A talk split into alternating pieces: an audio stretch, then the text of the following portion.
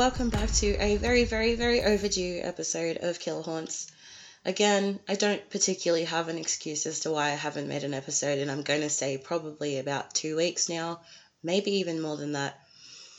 I need to get on that. I need to kick my own ass and actually get into gear and do this kind of stuff. But just before I get into this week's episode, I just wanted to say I hope everybody is doing okay in quarantine, isolation, whatever's going on on your end of the world. Um, to the little little fan base that I have, the people that have listened to these episodes before, hi and thank you so much. Generally makes me really happy to know that someone out there is listening, um, and to know that there's more than one person listening, just warms my little heart. So thank you guys. Um, I'm alright. Um, if anybody wanted to know, um, not being able to see my chosen family, which are my friends, not being able to see a few other family members like my brother and my dad, has been a bit difficult. Um, I have been able to stay with my partner, which is good. Um, in uh, Melbourne, Victoria, where I live, uh, we are able to go and visit our partners if we don't live with them. So that's good to know um, and really helpful for me because if I couldn't see my partner, I would go absolutely insane. Um, but apart from that, I'm okay. Uh, just finished my second trimester at university where I'm doing a double bachelor of criminology and psychology. Figures. Um, it's very becoming, I suppose. Um, kind of helps you understand why I really enjoy doing this kind of stuff, reading up about these kind of people, um, and generally just really enjoy true crime and spooky stuff. So, anyway, this week is a true crime episode. Last week's was most definitely a supernatural episode. Um, if you haven't listened to that one, I did the urban legend of Bloody Mary. Um, if you want to have a listen to that, go for it. You can find it on Spotify, Apple Podcasts, Google Podcasts, anywhere realistically that you listen to podcasts. I'm pretty sure Killer Haunts is there. So, in saying that, really need to get into this episode. So, here we go. So this week I'm going to be talking about somebody that I actually didn't know about. Um, this one I believe I either found through another podcast that I listen to quite regularly, or I also have a feeling maybe a friend of mine might have told me about this person in passing, but I'm not 100% sure. Please don't quote me on where I found it. So this week I will be talking about a man named David Parker Ray, or as he is more commonly known in the true crime world, the Toy Box Killer sounds pretty awful, right? Just wait for it, it's gonna get worse. So, uh, when I was reading up about this guy and collecting the information for this episode, uh, it always astounds me the level of fucked up that serial killers will reach, and some of them just go above and beyond, and it's insane. This guy is one of them. I even almost gagged a tiny bit during some of the uh, research for this, so here's your warning it's it's a bit scary. So uh, here we go. So David Parker Ray was born in Berlin, New Mexico, on November the sixth, nineteen thirty nine. Please, if you live there, if somebody from there like hears this, please do not attack me about my my pronunciation of the town. I'm terrible with names. Uh, he was born to parents Cecil and Nettie Ray. Uh, his parents were quite poor. Uh, they lived with Nettie's parents on a small ranch where they, they both raised David and his sister Peggy. Uh, Dad was an abusive drunk who also lashed out at his wife and children, eventually leaving his wife and children when David was 10 years old. After the divorce, uh, the decision was made to send David and his sister to live with their grandparents on a rural ranch in Mountainair, New Mexico but their life was about to take a dramatic turn. Their grandfather, Ethan Ray, was nearing 70 years old and lived with strict standards, which he expected his grandchildren to follow blindly. Failure to follow the rules would often result in the children being physically disciplined. So his childhood was a bit topsy turvy, a lot happened abusive dad, divorce, living with strict grandparents, all that kind of stuff. At school, though, he was very shy and awkward, had a really hard time fitting in, and was very much bullied by his classmates. Uh, I know that a lot of his classmates bullied him for being shy around girls as well, so It happens. Some kids can be awful. Um, which met, led to him spending a lot of his spare time drinking alone and using drugs.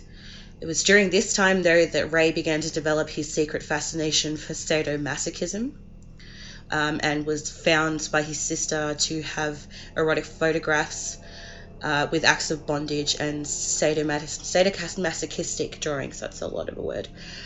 Um, around this time, too, he was also sporadically visited by his violent alcoholic father who would also supply him with these sadomasochistic photos and pornography too. So dad's fueling the fire for what's going to happen later on. Don't think he ever realized it was ever going to turn out to be that. So, anyway. After high school, though, he worked as an auto mechanic before joining the army, where he also worked as a mechanic at, for the army. Uh, he was also honorably discharged from the army later on. Um, yeah, so realistically, childhood, like, I mean, look, I my empathy kicks in whenever I hear about kids having traumatic and awful childhoods. Um, it's, it's an awful thing. Nobody should treat a child in any other way but a loving and caring and nurturing way. Um, I'm a very empathetic person, so sometimes these things are very hard to read, but my then morbid interest kicks in and it all sort of balances itself out. So right now I'm going to go back to the killings really the tortures the kills everything and it's about to get really wild so hold on because it's gonna get weird as we've all guessed by now, his sadomasochistic tendencies and his sexually torturous t- tendencies and fantasies did actually continue into something a little bit more. By a little bit, I mean a lot. Uh, he was actually given the name the Toy Box Killer because of the truck trailer that he had bought and spent $100,000 on stocking up, also soundproofing it as well. Uh, he affectionately called it the Toy Box, hence the Toy Box Killer. In this truck, he sexually tortured and presumably killed his victims using a whole list of things. And I'll give it to you now. And whew, he used whips, chains, pulleys, straps, clamps, leg spreader bars, surgical blades, and saws. It was thought that he terrorized many women in the years that he was doing this while living in New Mexico, also with the help of some accomplices who were alleged to be the several women he was dating. Inside this torture room, along with numerous sex toys, torture implements, syringes, and detailed diagrams showing ways of inflicting pain, there was also a homemade electrical generator which he used for torture devices as well. A mirror was mounted on the ceiling of this truck trailer above the table to which he strapped his victims. He would also put his victims in wooden contraptions that bent them over and immobilized them while he had his dogs and sometimes other friends rape them why would you include animals in the? I mean, why would you do this anyway? But why the inclusion of, of dogs? Animals, really? Uh, he's also said to have wanted his victims to see everything he was doing to them, hence the mirror, which that's a lot. Ray often also had an audio tape recording of his voice played for his victims whenever they actually came to again, which, ugh, ugh. Ah, it is, uh, I believe, uh, that is assumed that he is the torturer and killer of over 60 women. Um, whether or not that's actually true or not is undecided. Um, whew, it's a lot. It is a hell of a lot. Um, I'm, I'm going to just, I'm going to add a trigger warning on the, the episode. Um, underneath the title in the description sorry so if you are you are not okay with listening to things like this please do not click on this episode um, if you're okay with it then definitely listen. But look I, I don't want to cause anybody any anxiety or to open up things that they've they've only just overcome. So please be careful when you do listen to this kind of stuff. It can be very very triggering. So, after many years of actually being able to do this and get away with this, we now come to the reason why this guy was eventually caught and finally caught. Uh, I, I don't know how he managed to get away with it for so long, but he did. Crazy person. Anyway. Uh, Ray had posed as an undercover police officer and approached his next victim, Cynthia Vigil, in a parking lot. He told her that she was under arrest for solicitation of prostitution and handcuffed her. He put her in his trailer and took her to Elephant Butte. After the three days of captivity, she escaped from his trailer on the 22nd of March, 1999. To escape, she waited until Ray went to work and unlocked her chains. Uh, Ray's accomplice, Cindy Hendy, had left his keys on a nearby table before going into another room to take a phone call. After Vigil got the keys, Hendy noticed Vigil's attempt to escape and they decided to fight. Well, started to fight, sorry. During the struggle, Hendy broke a lamp over the victim's head, but a Vigil unlocked her chains and had stabbed Hendy in the neck with an ice pick. You go, you. Good job. Hendy fell to the floor and Vigil escaped. She fled only wearing an iron slave collar and padlocked chains.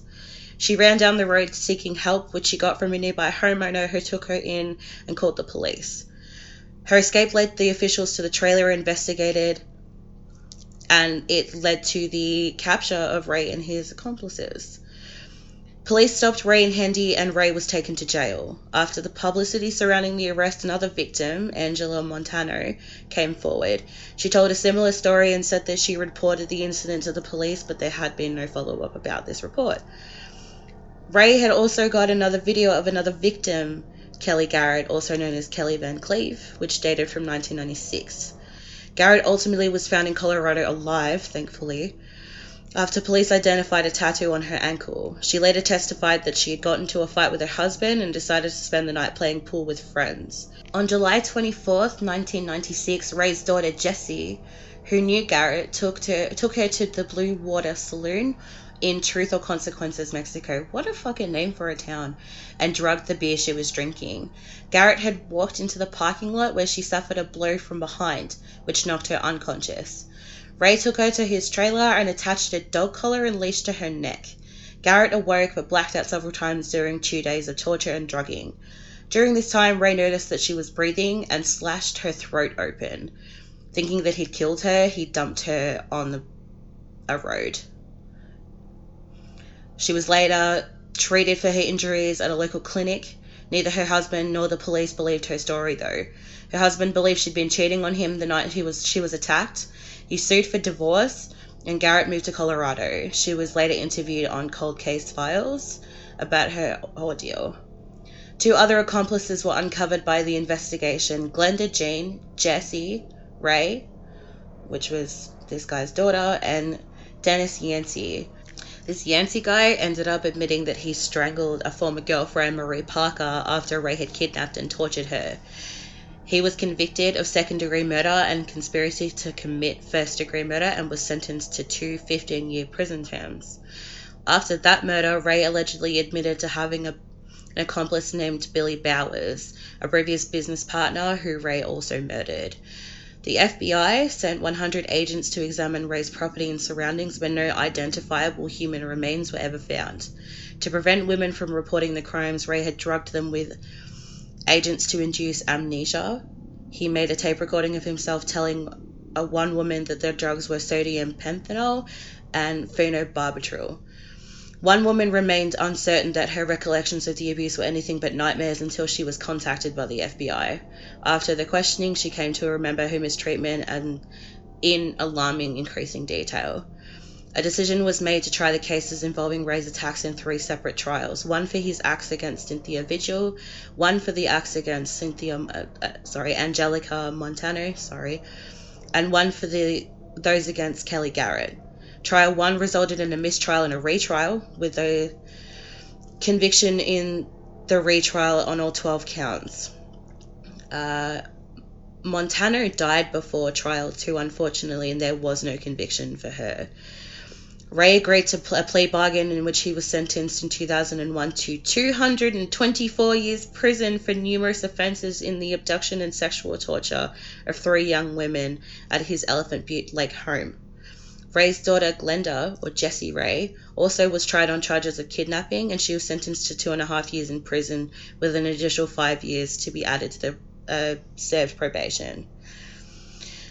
In 1999, accomplice Dennis Roy Yancey was convicted of the strangulation murder of Marie Parker in Elephant Butte, which Ray recorded.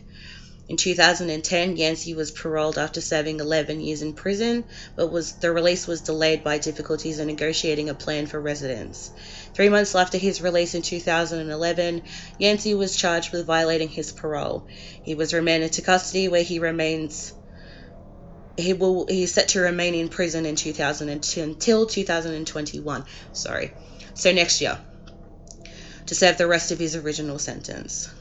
In 2000, Cindy Hendy, an accomplice who testified against Ray, received a sentence of 36 years for her roles in these crimes. She was scheduled to receive parole in 2017. She was released on the 15th of July 2019, so last year, after serving the two years of her parole in prison. On May 28th, which I believe is my it's my mum's birthday, In 2002, Ray was taken to the Lea County Correctional Facility in Hobbs, New Mexico to be questioned by the state police. He died, unfortunately, of a heart attack before the interrogation took place, so no, he wasn't charged. Ugh. yeah, that's my whole thing with, with serial killers and, and rapists and torturers dying in jail of natural causes, either before or after they've actually been sentenced. sentenced. Uh, just uh, the total lack of justice just like really throws me through a loop and it I don't like it. It really it really hurts me knowing that the people that he's he's hurt uh, will unfortunately never receive justice. Um, but yeah, so that was David Parker Ray, aka the Toy Box Killer. Uh, I would have included more detail in terms of his actual crimes, but it was a lot and i like i said before i don't want to induce anxiety. I do not want to trigger people. Um, i know that some things can be very triggering for people like i said before and i, I just i don't want to to do that to people. It's awful. Anyway so that's this week's episode. Um, next week is a supernatural episode and i believe i'm going to do another urban legend so look out for that one. Um, in the meantime, please stay safe. I love all of you, everybody that's listening. I really appreciate all of you. It warms my little heart to know that there's people out there that actually enjoy listening to me ramble. So, stay safe, be happy, try to find things that make you happy, um, and, and do them in this really weird, quarantiney, bullshitty time. Um, if you want to talk to people, please reach out to people. Also, you can reach out to me if you want to. If you have any episode suggestions or anything you'd like me to cover in an episode, feel free to hit me up. Um, my Instagram is Killer Haunts, or you can find my personal Instagram at She's Penny Lane Man.